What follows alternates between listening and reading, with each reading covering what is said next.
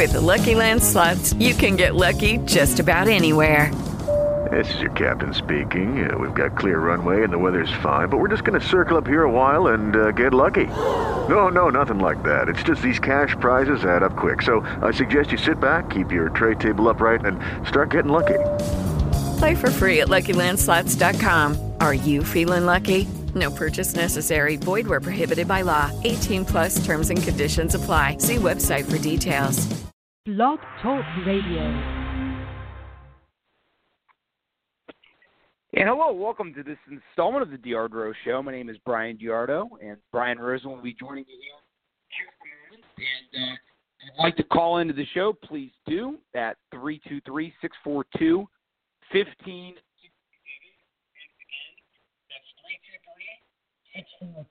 1567. We're going to be having Brian joining us here in just a second. We're going to be discussing uh, the Kareem Hunt situation and the Antonio Brown situation. So, um, you know, I, I cover the Steelers 24 7 sports.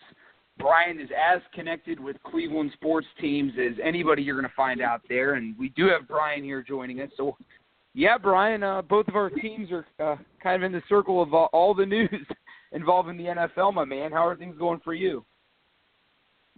Hey, Brian, doing great. Uh, life is good in in Denver, Colorado. It's a nice day. It's 50 degrees here, in I guess the early evening for us here on uh, the Mountain Time Zone. But all is well, and it was a great day from the standpoint that uh, the the Denver Broncos decided to trade for Joe Flacco, which I find to be hilarious. Uh, Case Keenum was really bad last year for the Broncos, but the fact that they think that giving up a fourth round pick for Joe Flacco will improve things at all is beyond me, and uh, I think it's hilarious. I guess the only negative is is uh, since the Ravens are rivals of both of us, that the Ravens get a solid pick in the fourth round for a guy that wasn't going to start anyway. So solid return for them, and I have no idea why John Elway only can see the quarterback in the mirror when he looks in the mirror and has no idea beyond that of how to identify a franchise quarterback. But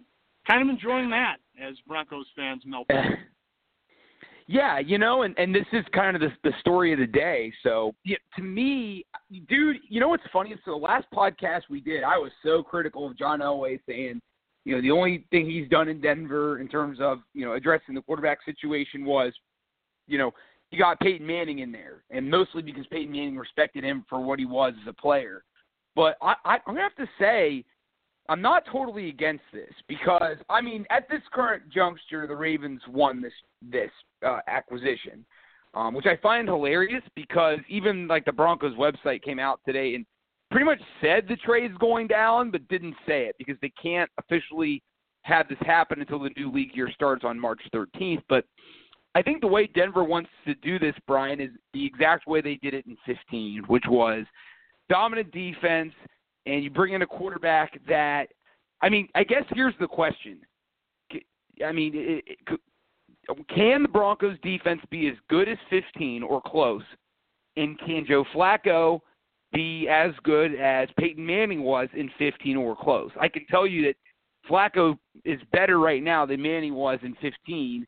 And this Denver defense, while not what it was in 15, I, they're bringing, you know, their head coach is, is you know, the man they just hired is a defensive mind. So that's how they're going to try to win it. And they got a, a good young running back. They haven't had a good number one receiver in quite a while. I mean, Emmanuel Sanders is good, but he's not a number one receiver anymore. So, yeah, right now the Ravens won, but uh, you know I, I think it's going to be interesting, and uh, we'll see. But I, I will say this though, Elway definitely has had a short trigger during his time in Denver with the coaching staff turnover, with the quarterback turnover. So he needs to start having some stability there. But obviously, that's not what we're going to be spending most of our time talking about. Uh, the Antonio Brown stuff, uh, which happened Tuesday, and then the Kareem Hunt situation on Monday.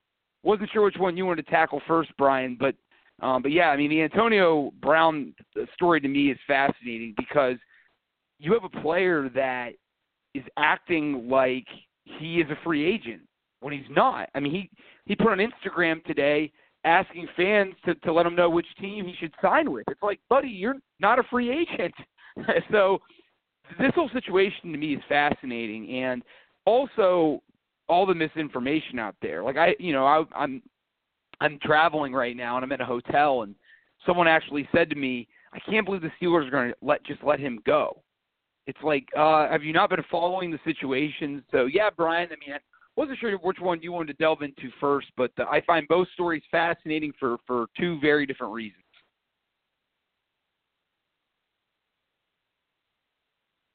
yeah, I mean, on, on, on my, I, yeah, on my end, I Brian, yeah, sorry about that. On my end, I yeah, I mean, I I could go either way. I think I think we should start with off with Antonio Brown. Um, one thing I want to mention, and we texted about this today, is I'll admit I had to go online to verify that Antonio Brown had not won a Super Bowl with the Steelers. And before the Steelers fans that are listening jump on me, look, I know a lot about football. In a sense, I give you guys so much credit, justifiably so, or how good you are, that it didn't seem possible to me that it could be nine years, ten years since you know 2009 Super Bowl. Um, that the Steelers have won a super, won won a championship because that's that's how consistent the Steelers are. So it was really interesting, and, and it, you know, I definitely want to discuss the legacy of Antonio Brown too, you know, on our podcast tonight. It's it's fascinating to think that you know he was there and there were so many good teams and teams close to a Super Bowl and you know maybe a probably a Brady away from uh, or a lack of a Brady away, I should say, from multiple Super Bowls in this span. But it's just it's it's really fascinating to me to see what happened. And again, I mean, after the way everything's went down, I don't have any issue with the way the Steelers have handled it. Um, I, I'm really fascinated to see which route the Steelers go. Steelers will definitely get get something from this, but um, obviously that you have a roster bonus that you know plays into the beginning of free agency. I believe it's a couple days, what four days, the 17th, I believe it is, where there's a roster bonus due, and then you, you have to figure out, you know, can you avoid a salary cap hit and just uh, a bunch of dead money, um, or a combination of dead money and a salary cap hit. So it's going to be really fascinating um, to see, you know, how, how how everything goes down. But um, but yeah, I mean, that, I don't know if we want to start there. I'm really curious on on your thoughts on on the legacy of Antonio Brown in Pittsburgh. At the end of the day, you know, Pittsburgh Steelers football is built on championships, and while there were a ton of great teams um, or at least very good teams, however you want you want to define it, in his uh, tenure as a Steeler. The reality is, championships are what it's all about. And Santonio Holmes and Fast Willie Parker have titles. Le'Veon Bell and Antonio Brown will not win a championship ever for the black and gold. So it's funny because you're asking his legacy. So, so here's what happened to me today. So Antonio reminded everybody on Instagram, and we'll get to that later. but he posted on Instagram his statistics since 11, and I decided to look more thoroughly at what he's done since 13 because that's when 13 he really just started to rip off this clip he's currently on. So I'm not kidding about these stats. Since the start of the 13 seasons, that's been six NFL seasons. Brown has caught 686 passes. So we're talking, you know, well over 100 catches a year. 9,145 yards. So you're talking like 13, 1,400 yards a season. 67 touchdowns. So that's 11 a season, a little bit more than 11. He had it in 2015, and Ben missed an entire month of that season and missed parts of four other games. This is 2015. He caught 136 passes for eight 1,834 yards and 10 touchdowns. And he had 284 yards and 17 catches in one game that season. I mean, so I think to me, when you hear all this drama and when you're seeing it on a week to week basis, you just really forget how great of a player he is. I can't like understate that enough.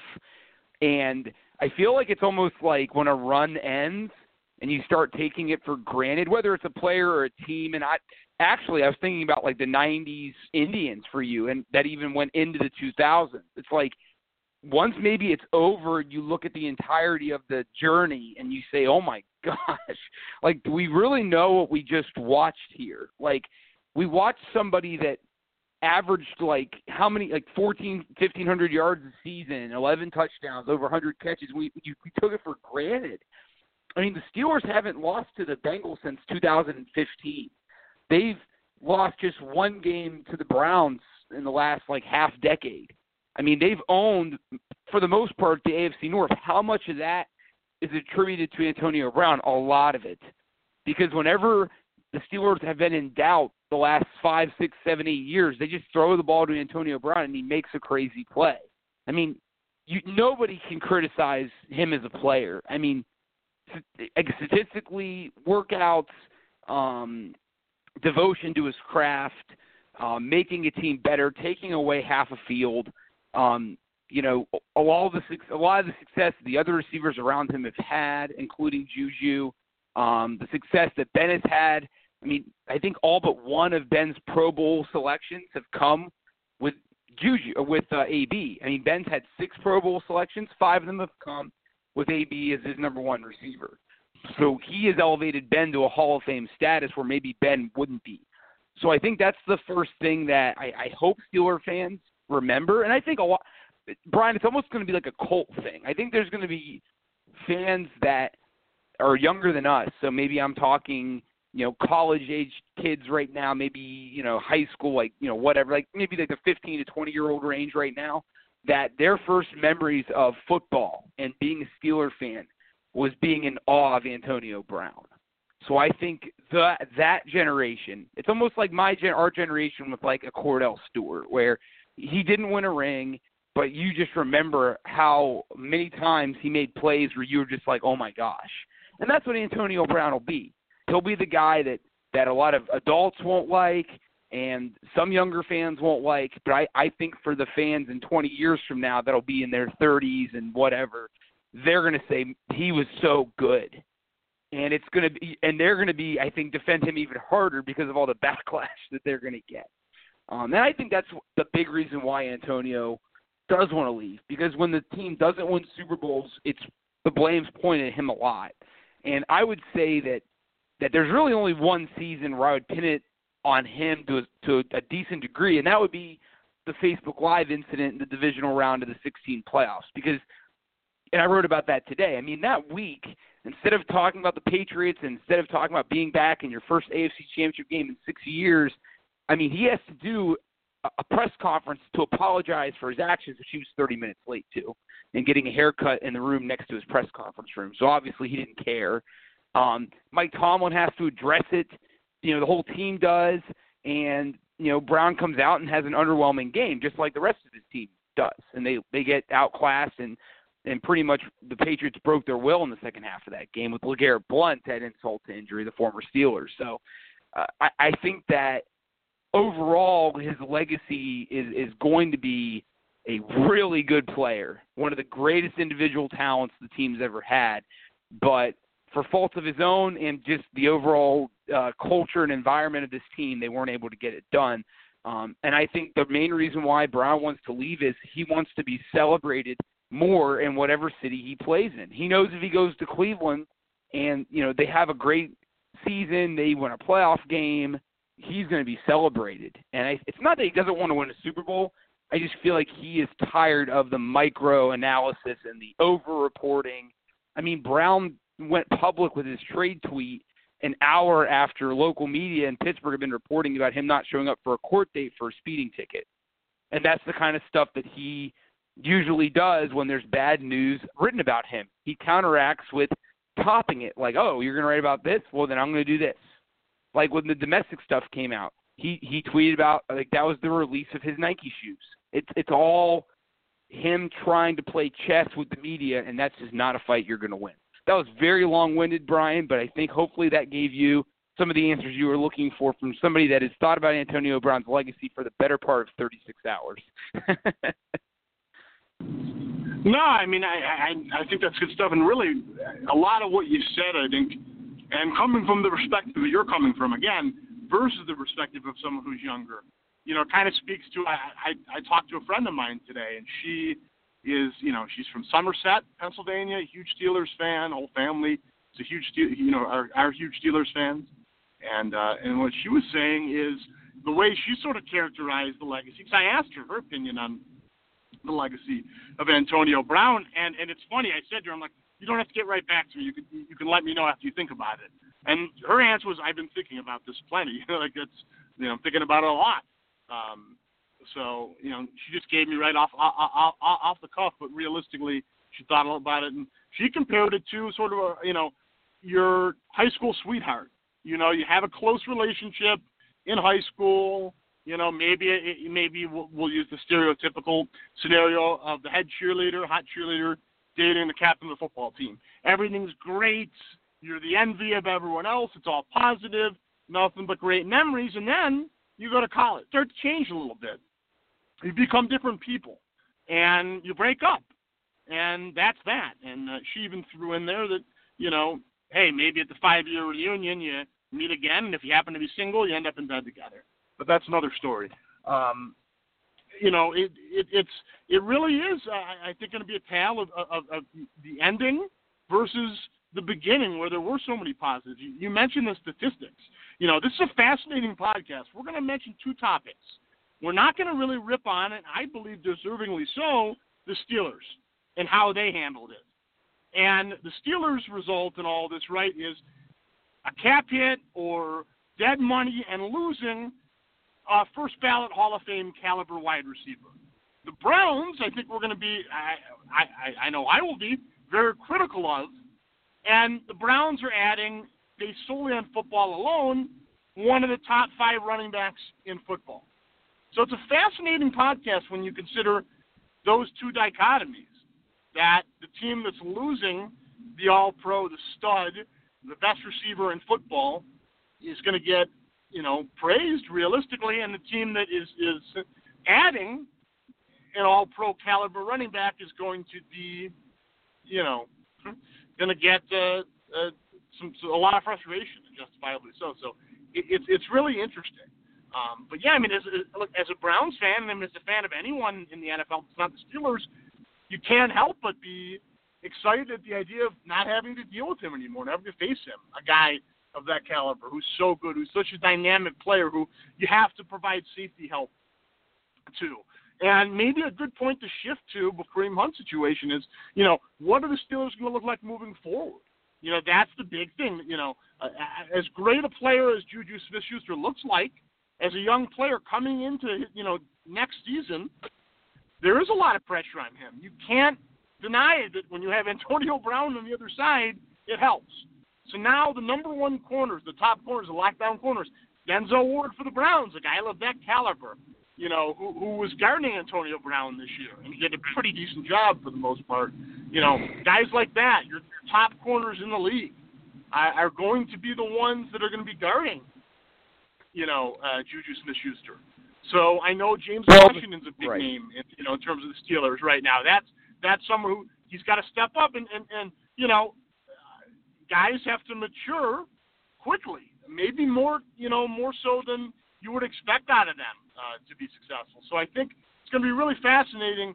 Obviously, whatever you can get for Brown, you have, you know, hopefully additional draft capital that will help. But you know, that becomes the big question: is what does the wide receiver receiving corps look like? Uh, and how effective can it be next year? And, and and do you add a free agent? So those are you know a, a bunch of things as you look towards next year. I'd like your opinion on you know as a, you know someone who covers the Steelers and is a lifelong fan. So I, it's a good question. So I think obviously I don't think Ben's going to throw for 5100 yards like he did last year. but you look at what they're having coming back they got a thousand yards and, and six touchdowns and 80 catches from their tight ends last year. Vance McDonald and Jesse James. Jesse James is a free agent, so I think now you you re-sign Jesse James. I think that makes it easy because you need as many receivers. You need honestly all of your first and second string receivers, tight ends to come back. So you get Vance and you get Jesse James back. Now James Conner caught 55 passes last year. Is he Le'Veon Bell? No, but he's he's better than your average running back in terms of catching the football. So you get those 55 catches for 500 yards back. Jaylen Samuels, their rookie last year, who I'm I'm big on, he had three touchdown receptions last year. Um, so he's going to be back, obviously. You've got Juju, 111 catches last year, 1,400 yards, led the team. Yes, Um, you know, he was even asked during the Super Bowl, not having AB, um, how much pressure does that put on you? Not having somebody on the other side that attracts so much attention from the defense. And Juju said it's not just about AB, it's about the whole team. You know, if, if Conner is doing well catching the ball, that's going to open things up. The tight ends, and, and obviously Juju has to be political there. He can't just say, yeah, it's going to stink. but I don't think it'll be as bad as as maybe it would be for other teams that are going to lose an AB. And and conversely, I mean, it's almost like again, you look at the '90s Cowboys. Why did them? Uh, you know, there's always this taking away credit from somebody else. You know, who was really responsible for their success? Was it Emmitt? Was it Irvin? Was it Troy Aikman? And and kind of like the Steelers now. You know, who's mostly responsible? Well, I th- I think it's honestly Brian. I think it's Ben. Who's been the common denominator with all these receivers that have come and gone? Santonio Holmes, Hines Ward, um, you know, you you know, uh, Manuel Sanders, Mike Wallace, Antonio Brown, Martavis Bryant, Juju Smith. I mean, Ben's been the common denominator. So you have Ben Roethlisberger, and as long as he doesn't fall off a cliff, which he led the league in passing last year, I think they'll be able to make it work. It'll be more small ball. They're not going to be able to take the top off defenses. Like you look at that Browns game, for example, the, the second game they played this year. That's when the game started to get away from the Browns. That was a close game for a long way, and the Browns had to lead that game early. AB caught a late touchdown when the Browns defense was starting to reel. James Conner had a nice 30 yard, I think it was a catch. It was it was a short play regardless that he broke for 30 yards. And that started to get the, the Browns defense on their heels. They're expecting another play with Conner and then Ben goes over to top the Brown. Who's going to do that? You know, Ryan Switzer, um, I'm looking for him to have a very big season. I mean, you you see some Julian Edelman Danny Amendola qualities out of him? Is he going to grow and ascend? And I mean, he needs to be the number the number three potentially. I mean, there needs to be competition, and there's going to be. And I think that now coming back, you know, James Washington has to put his big boy pants on, and he led the Steelers in receiving uh, in their Week 15 victory over the Patriots, and so he's going to have to continue. And he he is a big play guy. I mean, he has those abilities. That's why they drafted him in the second round. But um, I, I do think that they're going to draft a receiver in the first three rounds, and I think they're going to bring in a veteran, and I think they're going to have to get rid of Justin Hunter, who really didn't work. He was signed two years ago, and Darrius Heyward-Bey, who was signed five years ago, who um, I think they were hoping to get more production out of, but he was so good on special teams. He was good in the spots that he played in, and he's a great locker room, you know, guy. But now with AB gone, you need to uh, you don't have room for those kind of guys. You need production at every wide receiver spot. So uh, a guy that I would like to see them at least talk to is Emmanuel Sanders because he started his career in Pittsburgh. He is a hard worker. He's won a ring. He did suffer that injury last year, though, and they said it's going to take six to nine months to recover. So he should be good for next year. But a 31 year old receiver coming off an injury, you never like to see that. But yeah, Brian. I mean, I, honestly, I mean, here's kind of been the thing to close what everybody in Pittsburgh is saying. Worst case, you don't make the playoffs this year, which isn't any worse than last year. so that's kind of the mindset right now. And hopefully, if they can get a second round pick for Brown, which I think they need to get, if they get a third or a fourth, I think it's a failure. Um, if they get a second or first, I would say it's a win. Um, and then you use that pick on a receiver, and then you can still use your other first, you know, you know, and second round picks on inside linebacker and cornerback.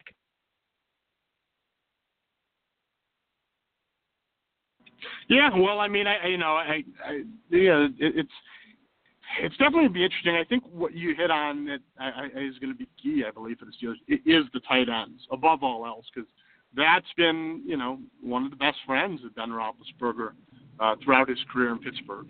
You know, Heath Miller being the type of player that I mean, you really wonder how effective he would have been on other teams. But man, he was such a, a solid, rock solid player for the Steelers for a lot of years. So uh, Vance McDonald, I think, a, a big key. I think you know in terms of stepping up. You know, I do think that that it is important to have that extra receiver. Um, and you know, one thing you mentioned is, you know, the the second Browns Steelers game. You know, from the Browns' perspective, I look at it very simply. I knew early in that game after the first quarter. In my mind, the Browns already lost. And the reason why I knew the Browns already lost was they got field goals, not touchdowns. So that's going to be the big key for the for the Browns in a scenario like that is, you know, what happens if instead of it being six nothing Browns, it's fourteen nothing at the beginning of that game. you know that that then all of a sudden things are, are very different. Um, but you know, I, I I think that teams that have great corners, I believe, are going to have the ability to shut down to really contain Juju. So that's where you know you need others, and and there's definitely some talent there and other guys that will be effective. But but I do think that whatever you get for for Brown will help. Um, but I do believe you guys are are going to need to, you know, add at least a productive. It need to be a slam dunk player, but a productive player in free agency to be able to help um, you know what you currently have and, and to be effective. So it's gonna be, it's gonna be fascinating to to really see what happens, you know, within the division. And we're talking about the Steelers, we'll talk more about the Browns too, because that's you know both of us kind of agreed we've envisioned those two teams being the teams that are gonna that are gonna compete for the AFC North Championship, gonna compete for playoff spots next year, more so than the Ravens will. Um, so it, it's going to be it's going to be very fascinating to see uh, to see what happens moving forward, and I'm I'm definitely looking forward to it.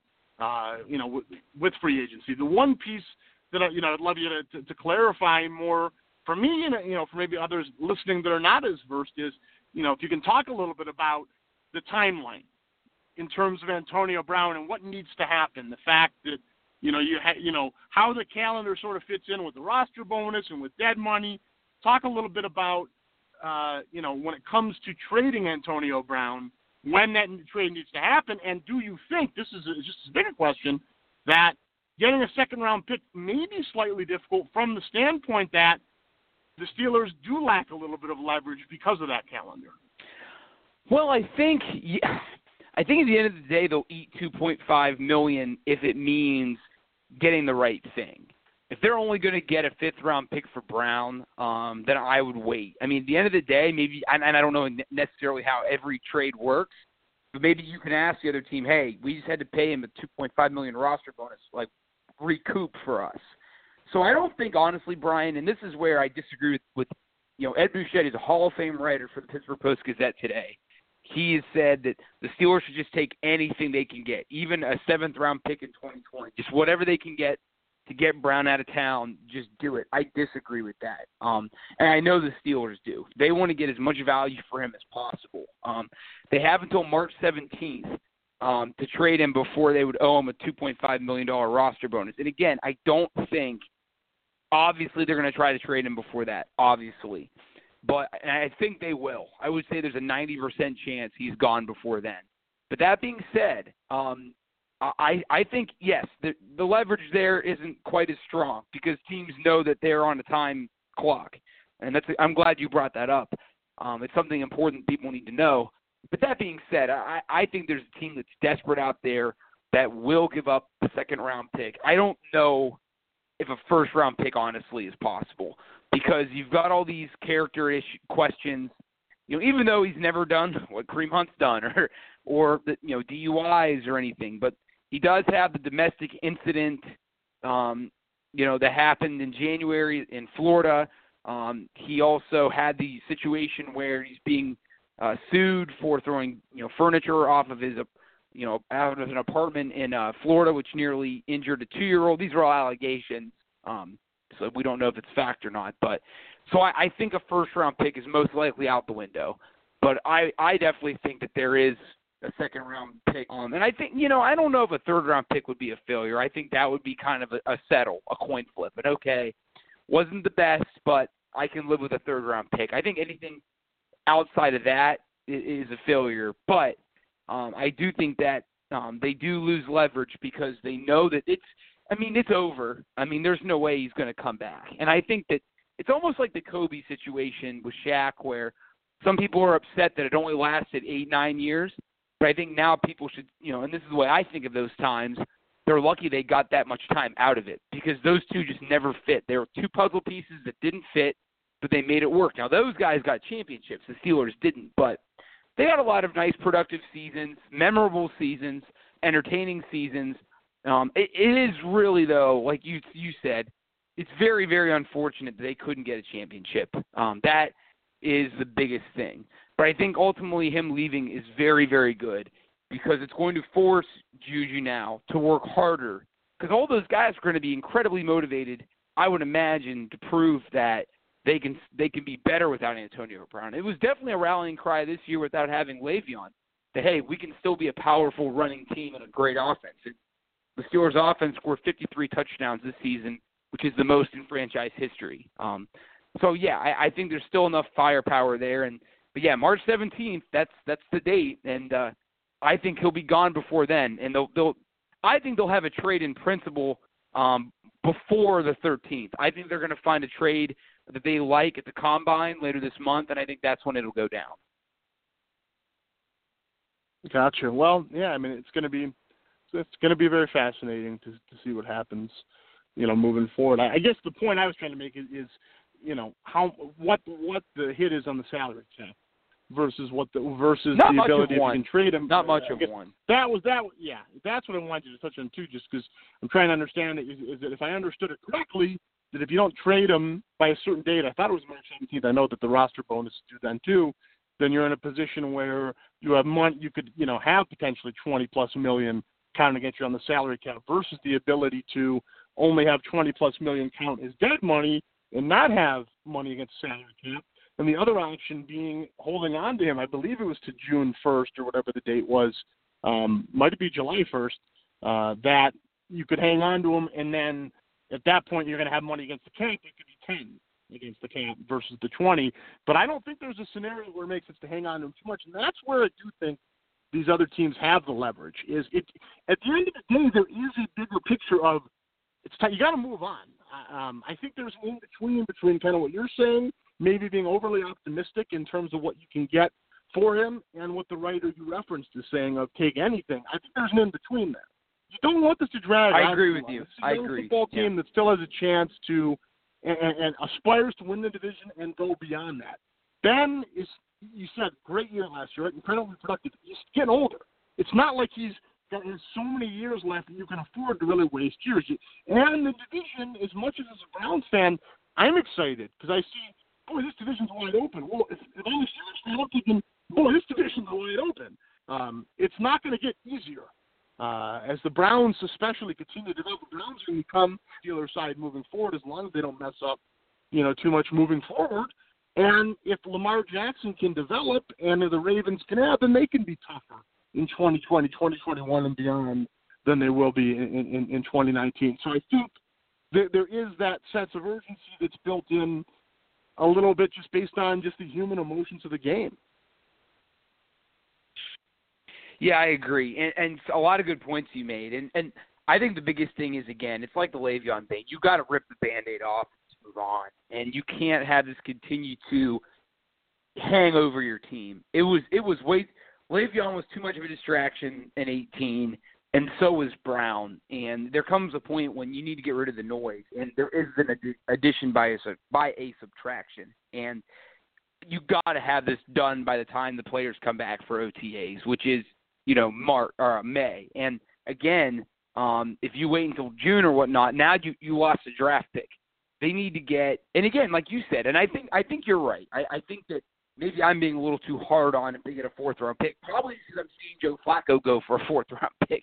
But again, that's a different situation where there's not the leverage thing and, and all of that. So, and again, you look at Dallas trading a number one pick for Amari Cooper. Like, you know, obviously, if Dallas had a number one pick right now, they I could see them, you know, giving up something like that for Antonio. But again, like you said, um, there is the leverage thing, which the Steelers have none. So, you know, I think for them, it's ideally they can get that third or second round pick because there's a there's a lot of good receivers out there uh, in this draft, including Parris Campbell, who's explosive, who had 90 catches last year, which I believe is a single season Ohio State record, um, 11 touchdowns. So there's a lot of good receivers in this draft, and the Steelers are tremendous at drafting receivers. So um, yeah, I, I but again, like you said, and, and I think they're going to transition Bell with the thought of trading him because they really want value for Le'Veon. They're not just going to let him go, which a lot of people are saying right now. Just please don't transition him. Just take your loss. Take the third round pick in 2020. But they firmly believe they can transition and then trade him uh, and then get value for him. But it has to work this time. It can. The Steelers need a, a great offseason, not a good offseason. They need a great offseason. And because as we discussed in our last podcast, The Browns had a better offseason than Pittsburgh last year, and that's how the gap went from 13 games or 12 games. Uh, no, it was 13 games. It went from 13 games to a game and a half. That that separated them from 17 and 18. Well, yeah, I would argue that the gap. When you say best, better offseason, I think the gap was the Browns got added a franchise quarterback. I think that's yep. that's that's where it starts yep. and, and, and, and where it ends. And and and that's I think a great yeah. place to transition to yep. our other topic, which is about the Browns, but but it, but it's bigger than the Browns. It, it, this is a, an issue that goes well beyond football, and that is bringing in Kareem Hunt. Let me before we even get to Kareem Hunt, let me set the stage because I kind of want to make my initial point on this. You know, one of the reasons why pointed that the Browns made the signing is, you know, you have Baker Mayfield, you have somebody who has really changed the perception and added a level of excitement. You brought in Jarvis Landry last year, Damarious Randall. You know, the Browns, you have a team that, that's building heading into this offseason. And, you know, to get seven wins after two, you know, or I'm sorry, one win, excuse me, one win combined in two seasons. That's that you know, there's a lot of excitement. There's a lot of a lot of belief. So things are trending in the right direction. You have John Dorsey, who's incredibly respected for the drafting that he's done with the Browns and previously with the Chiefs. Freddie Kitchens is someone that people believe in. And the more and more I read about him, the more excited I am. Uh, Doug Lesmerises, as of time of this podcast, has, has uh, two parts of a multi-part series about Freddie Kitchens and about him. Uh, you know what made this man coming from uh, Alabama and a small town, and, and just through two parts talking about it, learning about his dad and dad's to Alabama where he's from. I'm just even more excited. This guy gets it. There's all this positivity. So now, ignoring for a moment the bigger, the biggest reason by far that I would not have signed Kareem Hunt, with all the good that's here, you're going to add a significant distraction, and I just don't think that, that it's worth the risk. Now, again, the biggest reason is this: you know, Kareem Hunt. We all saw the video. He punched, he kicked a woman, and it's tough because I am definitely a believer in second chance. I've worked with inner city youth before. I've worked with individuals who have had tough upbringings and have faced some, you know, uh, some of the difficulties that Kareem Hunt did with with having very poor support, having horrible influences from from family, from the people you care about the most. So I'm definitely empathetic to that. Uh, but but I just think when it comes to you know kicking, or, you know, domestic violence involving a woman, um, that's it's very difficult for me to ever accept that, for that to ever be something that that is going to warrant a second chance. So so this one's definitely very hard for me from that regard, and and and and you know between just the Browns trending in the right direction and taking this risk and just you know a risk management perspective of it not making sense, and at the same time, you know just really not being in favor of providing an opportunity to somebody that committed such a heinous act. You know, I'm, I'm very against it. I definitely want to get kind of your open opening opinions on this, and obviously have a lot more to say in terms of my opinions on it. You know, I also want to kind of tie in Colin Kaepernick and Ray Rice to this. I want to have a little bit of a larger discussion on this because I do have some points about the difference between those two guys, and I understand Ray Rice and you know did something horrible, and Colin Kaepernick didn't. I'm not in any way comparing what Colin Kaepernick did, right? You know, versus what Ray Rice or Kareem Hunt did. But I want to bring in Colin Kaepernick to the discussion a little bit later for a reason, and I'll get to that. But mm-hmm. uh, before we do, want to get your initial opinions on your thoughts about the decision. Uh, you know, it really, from your perspective, the, it's the Browns, but it's not the Browns. It's it's really in general the idea that this man, you know, two months after being cut by one of the best teams in football, the team that, let's face it, they had Kareem Hunt, maybe wins the Super Bowl. Probably, based on the way the Rams perform, probably does win the Super Bowl. I think it's yeah. fair to say that because they near, very nearly, and, and, and some some would argue should have, you know, gotten to the Super Bowl. I'm not one of those, but your initial thoughts on on Kareem Hunt going anywhere uh, and, and getting an opportunity in the NFL, you know, this quickly. So Ben was in a current, a similar situation eight, nine years ago. Uh, the difference was there was never a camera, never a video, so you never really knew. Um, Ben never admitted to anything. He he said he acted um, unwisely. Um, not exactly a quote there, but you know, Ben, the Steelers pretty much gave him his last rites, and we're like, you can't do this stuff anymore. And Ben has been pretty much the model person, player, leader. I mean, he's a he's been one of the Steelers team captains for many years. You know, again, uh, Ben's situation was a little, it was obviously different than Kareem Hunt, but it was still at the end of the day disrespecting a woman physically. And again, ben, you know, Ben admits that he did some things wrong, and that's you know he did and never admitted to certain things, but but whatnot. But a very similar situation to Kareem Hunt, nonetheless. Ben made the most of his second chance in spades. I mean, you couldn't ask for a better turnaround story than the one that, that Ben has enjoyed, both on the field and off the field. So that's kind of my thought is that I, I initially really didn't like it, really didn't like it. Um, and then I heard about, you know, John Dorsey. I did not know that he drafted Kareem Hunt when he was uh, with the Chiefs. I did not know that. And that they he no one obviously knows Kareem Hunt outside of the Chiefs better than than John Dorsey and, and the people in Cleveland. So obviously they know more about his character than almost anybody else. Um, and so, especially in the NFL. Um, so, uh, I would imagine that um, they did a lot of research, and he has to make the most of this second chance, and there can't be another slip up. And I think that's ultimately how the Browns will be judged. They will be judged with how Kareem Hunt acts as an individual after this. It won't be honestly, you know, if he is never a Pro Bowler again and is a decent at best, you know, contributor to the Browns, but he never has another off the field incident again and is a model citizen in Cleveland and does things in the community, then it's a win. Um, unfor- you know, hopefully, uh, I won't say this should start a trend of second chances because you never domestic abuse should never be tolerated in any field at all.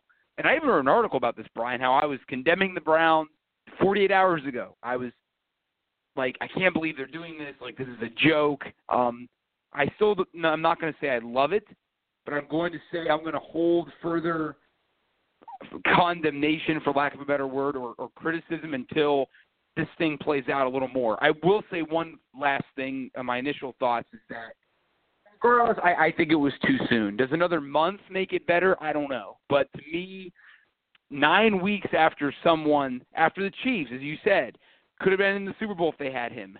Uh, nine weeks. He that was it. That was the only time he had to wait before he got a, a, a new job in the NFL. To me, that's a bad look. Uh, no matter who picked him up, that was a bad look. Nine weeks is is. But again, maybe a week later the Texans sign him, so you never know. But the Browns took their shot. They're getting criticized, and uh, but I think what happens after this will uh, really tell if, if it was worth it or not. All the criticism and everything. Yeah. Well, you bring up a good point, and the timing does speak to the fact that, yeah, he was signed this quickly because someone was signing him. So the Browns, right. uh-huh. I don't yep. believe that the Browns should deserve criticism for the timing as much as the ultimate decision. Um, that piece of it is, you know, in a sense, just lucky. That's where, you know, I. The, you know, the Bears, uh, one of the teams that are rumored that, boy, would that make sense, right, on the football field. Because yep. while they have, uh, you know, uh, Tarik Cohen and they have Jordan Howard, that's a strong combination, Kareem Hunt makes a big difference there uh, in a way that maybe he, he's not as needed because just of the overall talent of Nick Chubb, how great a rookie year he had. I don't think there's a, uh, you know, three down back – that the Bears have, for instance, that is is comparable to, to Nick Chubb. Uh, I think you would get rid of Jordan Howard in a second and add what Tarik Cohen can do in the passing game and how effective he could be next to a Kareem Hunt from a football perspective. So, um, but you know that's a whole other story. The, the other piece of this that we haven't yet discussed is, you know, from and this is just interesting from the perspective of him and the agent. I would argue and I'm going to take this at face value from the standpoint that I there are there are probably not 31 better situations overall. There's probably not 31 better support situations that are available to Kareem Hunt and the Browns. But I will say this from the perspective of distraction, 31 situations that are not his hometown. This is a guy from Cleveland. uh, from the Cleveland area, and you're sitting here, and all of a sudden, this man is, is going to come back, and he's going to have family, he's going to have friends. The amount of distractions that this guy is going to have, that concerns me greatly. If I'm again trying to think about, you know, his ability to be successful, and, and that's going to be a huge test for him. You know, I will say the Browns, you know, if he is to make any kind of mistake, and John Dorsey, the way he ha- has handled this thus far, he's done well. Um, he's going to get criticism; he deserves it. Fine, he has handled it well. If he makes a mistake tomorrow, he gets a speeding ticket. He, he's caught on video jaywalking, whatever it is, to prove a point. He's going to be gone, and the Browns will have to pay him a cent. So from that perspective, you know, it, it's a good situation for the Browns there. But I just think, man, I know for me, I try to put myself in this position, and I don't really want to because I can't relate in that regard. I didn't go through what he went through, and I'm not going to be disrespectful and pretend that I did. Think about your home and the influences and and wanting to, you know, or people that maybe are older that you look up to, and that you, maybe you've made decisions, everyone in their life, based on family members and wanting to impress them and and this and that. You know that that piece of it. You know the fact that he's from Cleveland you know that makes this really really difficult. And you know i may change my opinion in a year you know two years whatever if kareem hunt can really prove himself and can do a lot of positive things like tyreek hill has done who also had the same issues and by the way was also drafted by the kansas city chiefs and is very successful. No one talks about him now. There's no issue. Every nfl team wishes they had tyreek hill.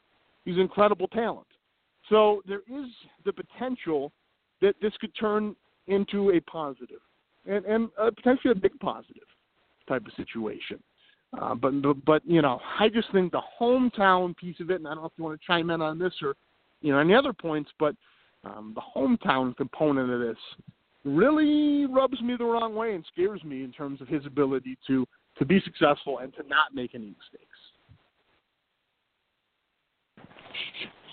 And I and I think that the biggest thing here is that and I, you know the thing that bothered me honestly was everybody was saying, "Oh, he's so close to his hometown." It's like, is that a good thing? If he's got a good support system, to me that would be the biggest thing. Would be, you know, he's not in a city where he doesn't have people he can trust. He doesn't have a support system. Well, now he comes home, and I would hope that that actually is a better thing for him because now he's going to have people that are around him, and he's not a big social media guy. He's not a big Antonio Brown type of guy, and you know, unlike Antonio, who again didn't do the things that Kareem Hunt did, but making some comparisons still. You know, Kareem Hunt admitted he did something wrong. He's been overly apologetic about it, and you know, I thought the Browns, if if you're going to sign him with with this type of baggage, they did it the best way. They thoroughly explained it. They got quotes from him. You know, they controlled the message. Um, they explain that that he has to, you know, they use the word zero tolerance and you know everything like that, and that he still needs to prove himself. And I like the fact that it's not like they don't have good running backs already there. They have a guy they dra- they used to high pick on in Chubb. You know that they have a you know a good duo in the backfield already. So he's going to have to compete for snaps, and that's again what we talked about with the Steelers receivers. You you want competition now. And so now you bring in another guy that I mean his resume speaks for itself. I mean Kareem Hunt is one of the best running backs in the NFL. So you you have him on your roster, and you know if he and I imagine he will show up, be incredibly determined, and he's going to battle for for reps, for snaps, for playing time, for respect, and to prove that that was a fluke. And and that the, I and I you know I, I'm sure everybody, you included, everybody's pulling for him, not just for the production, because I you know I I, I I'm sure that seven eight months from now, when the the season is starting and whatnot, that you would love to just talk about what Kareem Hunt's doing on the field and not this, right? I mean, that would be the ultimate win. Is that you know there's no issues off the field, and and conversely, he's doing things for the community, and we're just we're talking about how the Steelers can try to stop him, and I think that that is ultimately what we all want. And uh, you know, maybe it's Week One against New England. There were reports last week that. uh that the Browns uh, might be one of the teams that plays New England uh, week one. Uh, just the whole Baker Mayfield, Tom Brady, you know, maybe the up and comer, you know, versus uh, the goat, as everybody is saying now, uh, and, and an emerging team as well. And obviously, the Patriots' reign has to end at some point. and some people think it could be the Browns' time. So a lot of people are thinking that might be the Patriots' first game of the season. So uh, you will have Steeler fans cheering for the Browns now, two straight weeks back to Week 17. Well, I would I would hope not. I I I do not think that Steelers fans should be rooting for the Browns in Week One because there's records that are going to indicate. Now, you don't want the Browns to win any games this year because they're a competition for the North, but that's another story. Um, I want to make do want to make one additional point, and it's important for context. When I say that coming home could be a real issue for Kareem Hunt, I'm referring to the fact that the family support, the influence he has, not necessarily positive. He has to be very smart with the people that he associates himself with. He has, you know, throughout his family, parents, you know, that have had issues, have been in prison, that have made mistakes and made continuous mistakes. And I'm not trying to hate on them. I'm just it's just the reality. I'm not going to go through, nor do I have Canley in front of me, and I'm going to speculate on the full rap sheet. But you do have lots of individuals in this life, the type of people that you or I have been blessed that we can count on, that you have to be very leery of. So it, it, that that piece of it is going to be incredibly critical, and I think we'll find out pretty quickly in terms of you know does Kareem Hunt have that drive to to not uh, you know allow himself you know to to associate with some people you know in his life that are not going to be the most positive uh, of influences to him and have not been pretty. And we actually do have somebody so on the line, so we're going to get them in right now. Sorry to cut you off right, there, Brian. So all right, welcome you to the show. 720 area code. Not sure where that is, but let us know your name, where you're from, and what you'd like to talk about. That's in Colorado.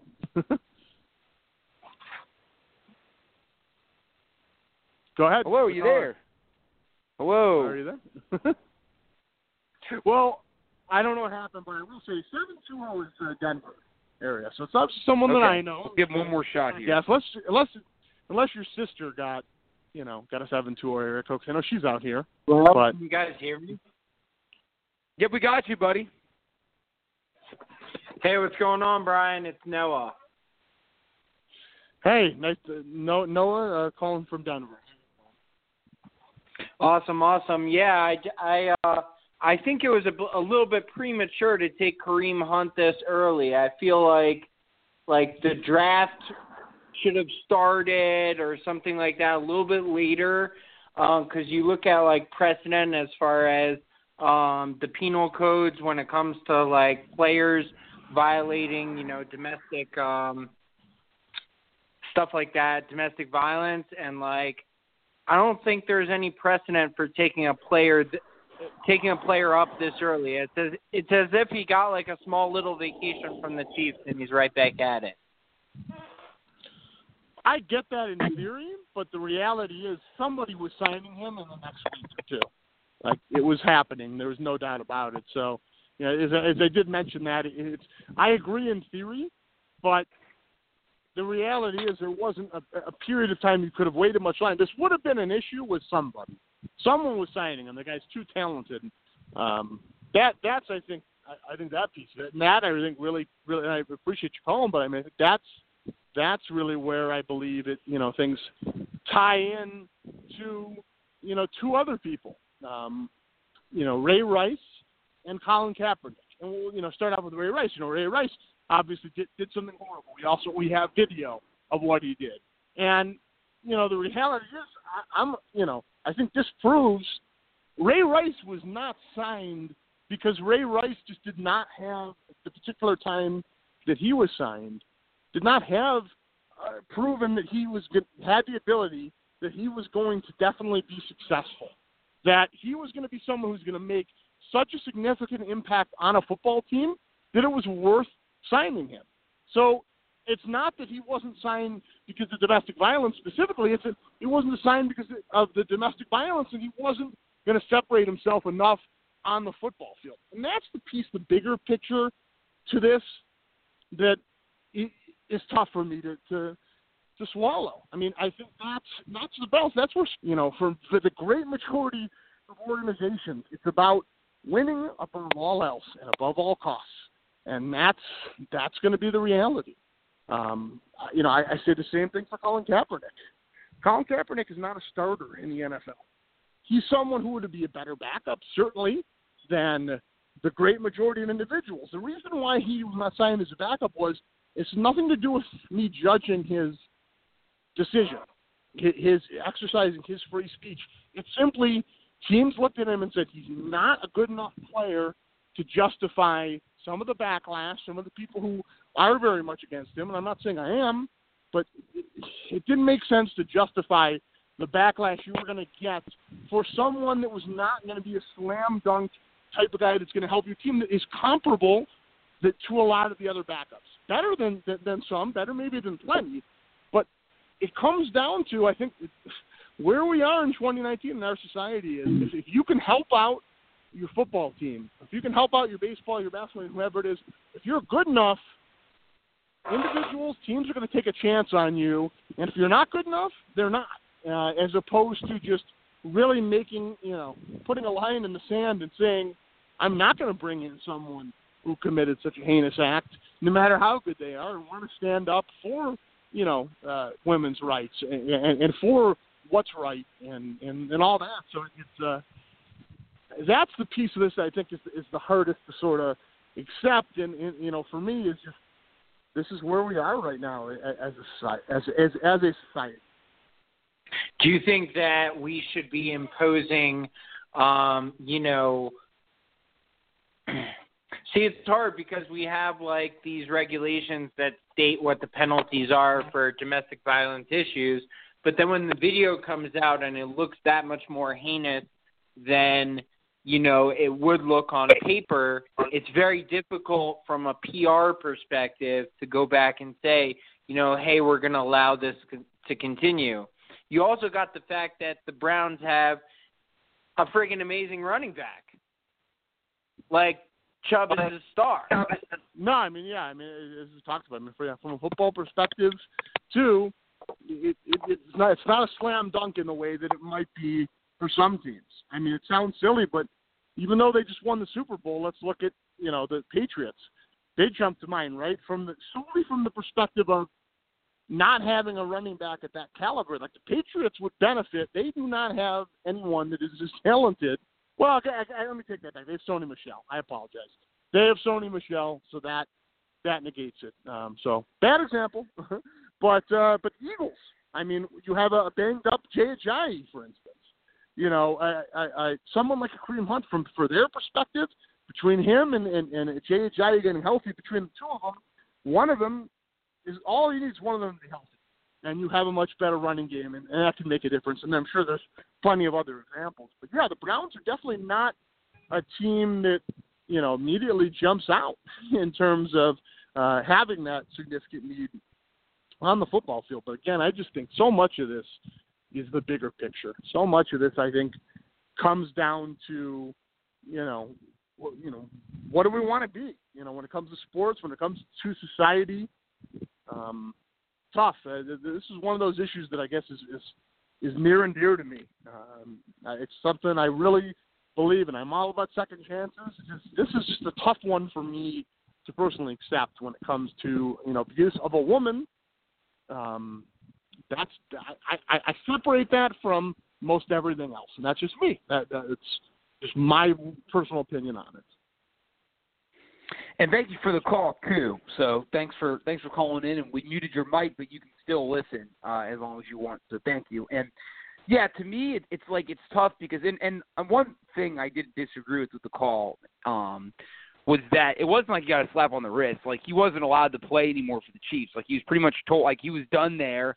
He was off to a great start with them. He wasn't able to. He had to watch them try to go to a Super Bowl without him. He probably feels somewhat responsible for them not going to a Super Bowl. Um, so yeah, I mean, I feel like he has already served a punishment. Now, I I don't think anybody thinks it was long enough, but you know, it, it to me, it's one of those things where is what should he be punished? Should he, should he never allowed to be back at the NFL based on what he's done? And I don't know if there's really a clean cut answer for that. Um, but the reality was he was too good to not get another chance. Um, you know, Ray Rice averaged 3.1 yards per carry his last NFL season. That's why he never came back. Kaepernick, people, even though he had a good season his last year as a starter, you know, teams pretty much have this, you know, they decided that, that he wasn't worth the risk. Kareem Hunt's worth the risk. They all think. And like you said, the Bears were reportedly interested in him. He was going to get signed, and the longer you wait, um, other teams were going to get him. It was he was probably going to be signed by the end of this month. So really, I guess uh, no matter how you feel, we all just have to hope for the best now and hope that um, he's going to be a model citizen. And now, as a Steeler fan and someone that covers the team, I don't want to see him have a lot of success on the football field. But uh, if that's the, you know, I would rather have that over more issues, whether it's you know off the field or what have you. So I think that's honestly where everybody is, and you know, um, I, I don't think in most situations in life one mistake should uh, alter your life that much. But again, yeah, domestic violence, hitting a woman, those are terrible things. And I think the main thing to learn out there uh, for all things, um, obvi- I mean, he was in a, he never should have put himself in a position where he was where he was and did what he did in that you know in that time. And obviously, he's going to have to be smarter, and hopefully, he's got a really good support system. He keeps his world small. He avoids you know, a lot of the social media stuff, and he really just focuses on being a better person and being the best football player he can be. But if it all works out, now you've got Chubb, you've got Kareem Hunt, you've got an offensive line that still needs to improve, but obviously they were good enough to to help Baker do what he did and to see Chubb rush for a thousand, well, for about three minutes, then he went under a thousand. Um, and you know Jarvis Landry, and so you know, yeah, if you just look at the football side, um, he is definitely going to help that offense. And now with the loss of Juju or with Antonio, I mean the Browns easily have the second best offense in the AFC North, and you know on and it might end up having the best one because now the Steelers are down Le'Veon Bell and Antonio Brown. Yeah, for sure, and and and you bring up great points. I want I want this to work out for him as a person. I want him to do great things as a human being. I want this to be a positive. Um, he has does have the unique opportunity know, and and, I want to you know bring an attribution. We all, all journalists do, right? Or should. Um, not all journalists do. They should. Um, you know, uh, Mary Kay Cabot. I thought she's not my favorite writer, but uh, she's the, the longtime Browns. I read this too. Yeah. Um, and I, I and yeah, what she said was great. It was you know from her perspective, it, yeah. it, it was you know she was covering, speaking to the ability of that the positive of bringing in Kareem Hunt is this is an opportunity for him to be a really important person, to be a really great member of society, to you know wrong or to right, you know to right his own wrongs and maybe some of the wrongs within his own family, you know issues that may have occurred. That there is a history of domestic violence from his father. Um, that you know that was was a good point. You want to see those things happen. You want to see true contrition. You know, we should mention He's going through alcohol counseling currently. Has been is going through. He's going through anger management, you know, classes. You know, uh, so you hope it works out. And he is someone who can go into high schools. I want him to go into inner city high schools in Cleveland. The same inner city high schools I spoke yeah. to, you know, with a, with a position I had working for a nonprofit in Cleveland, and telling his story and letting people know, look, I'm from where you're from, and I can make it, but boy, I made mistakes and it almost cost me everything. Trying to do really good things and to do right. So yeah, while it's a tough one for me, I want to see, this young man be successful. He's a Clevelander. He's somebody that has a chance to make such good for the city of Cleveland. And man, I hope it happens. I love him to be. Um, as just a person, I think we all should want to see someone like this do right and not do wrong because the stats are what they are either you do it right, you got to get this opportunity and, and you're successful with it, or you put yourself in a position statistically to be in prison for a long time, to harm other people's families potentially. And that's what the statistics are saying. So I'm very hopeful that, that it will work out. And I think that's a good, you know, really kind of positive spin to put as kind of a bow on this podcast. But I think, you know, it, it's, you know, say this from the NFL perspective, what a week. Um, you know, I, it, it's it's just from football, right? We have a new league all of a sudden that uh, that debuted, and I want to shout out my boy Jalen Marshall. What a performance! Uh, you know, throwing a touchdown pass, catching a touchdown pass. Uh, great job for the Orlando Apollos and Steve Spurrier. um, fantastic job in this new uh, new football league that we have, the new this new AAF football league. That uh, I thought I don't know if you watched any of it. I thought the product was pretty good, and this could really end up being a real positive for uh, players that, from a you know an ability perspective or a seasoning perspective or maturity perspective or whatever it may be, aren't quite ready for the NFL and um, maybe end up getting cut out of training camp and then have a chance to play football to get a, to showcase themselves and then be able to, you know, uh, have a strong season, end up the following season on an NFL roster, on a practice squad, and to get an opportunity. So uh, a lot of a lot of fascinating, some negative, some positive, but overall a lot going on in football, a lot going on in the NFL, and this is the off season. This is supposed to be the dead period. Free agency doesn't start for what a month. Um, and we're sitting here, and a lot, a lot's going on when it comes to football right now, Brian.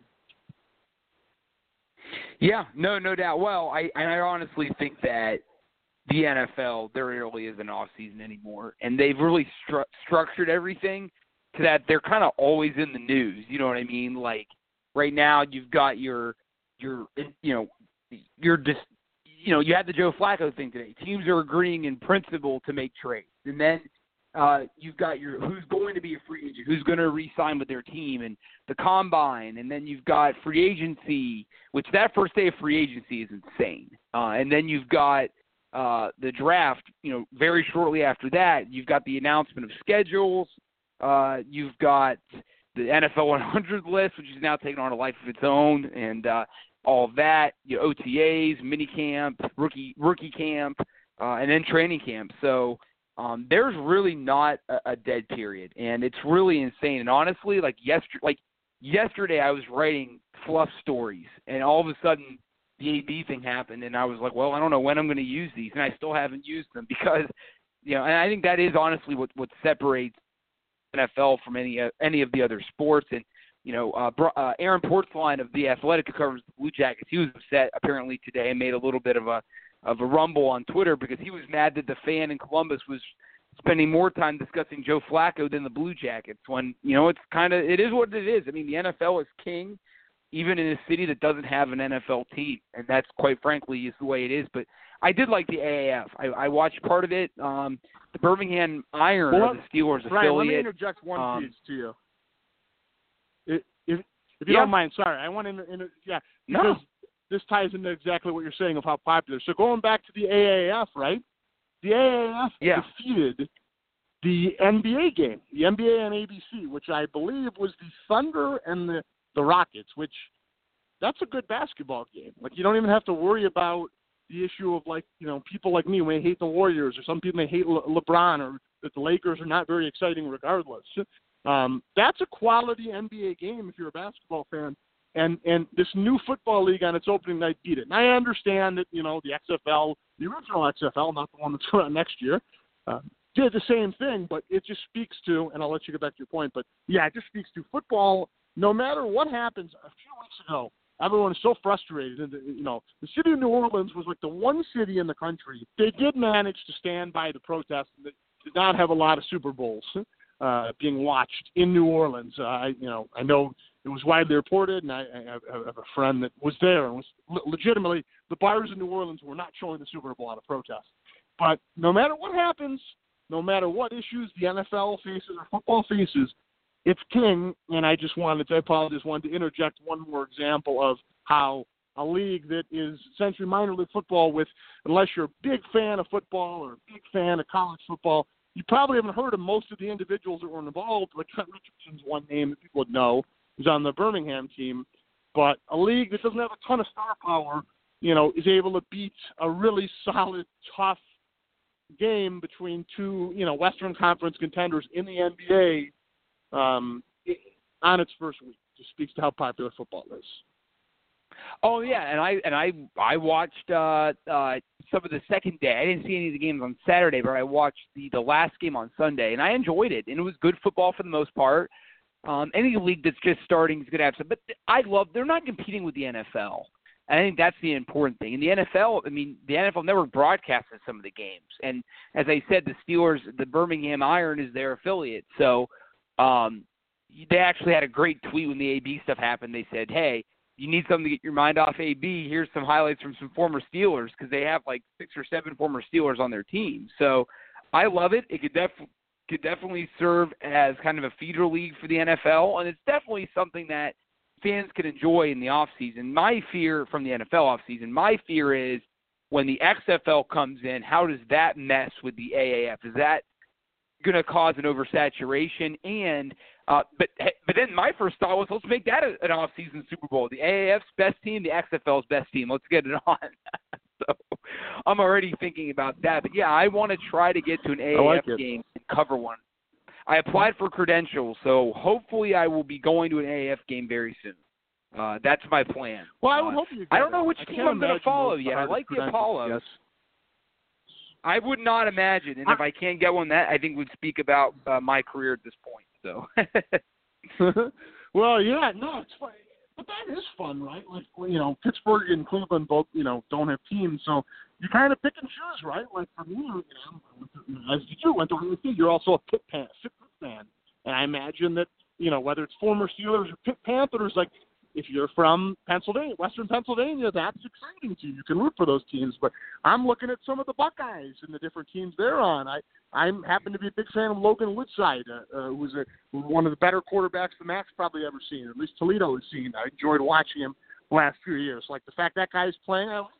Um, based on what happened with the Browns, I can't say I'm a big Trent Richardson fan, but sure, I'm very fascinated what happens with him, how effective he is in a scenario where his, you know, as in the NFL, his lack of vision that was just embarrassing uh, um, for him. You know, it's better. And does he get another chance? It's just fascinating as a, as a human interest story.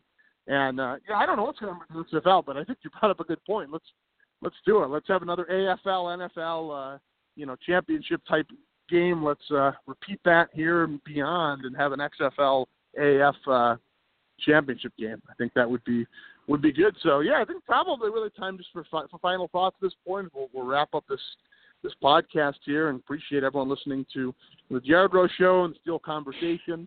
Um, you know, I just yeah, I just just want to say uh, again. I mean, these are you know, I'm really excited about what's going to happen moving forward. I think these were important issues that we covered today.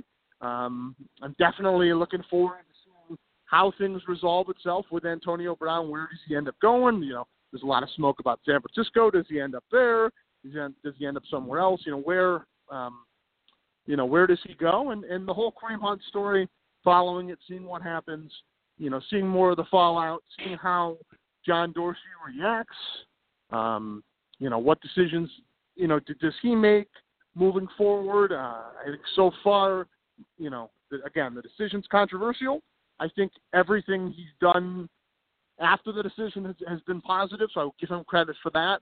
Um, but every move that they make is going to have to be critical. You have two very different issues, but both the franchises we're talking about, the Browns and the Steelers, have absolute critical decisions to make on the football field and beyond.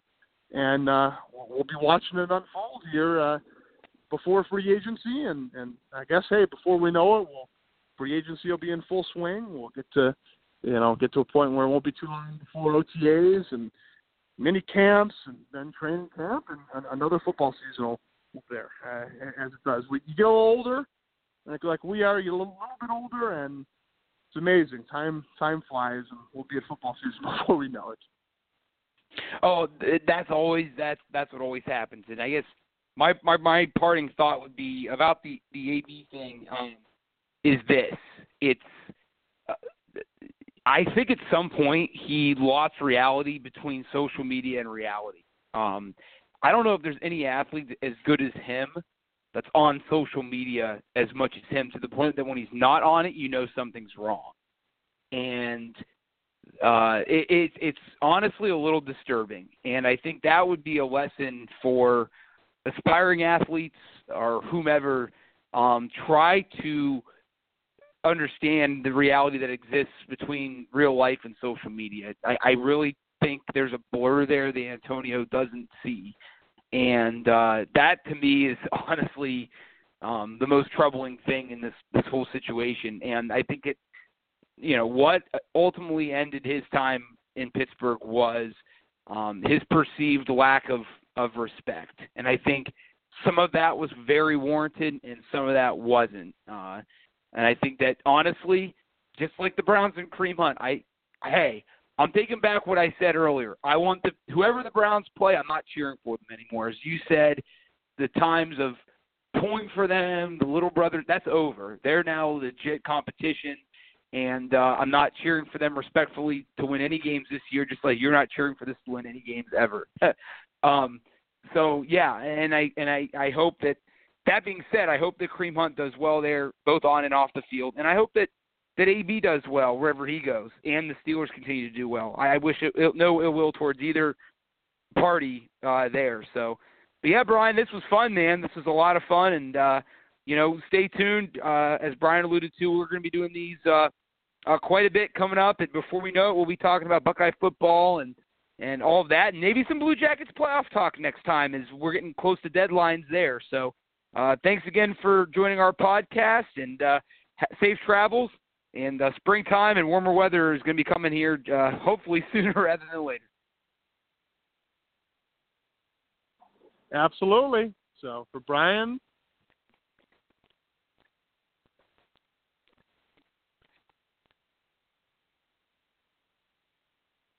Lucky Land Casino asking people what's the weirdest place you've gotten lucky? Lucky? In line at the deli, I guess? Aha, in my dentist's office.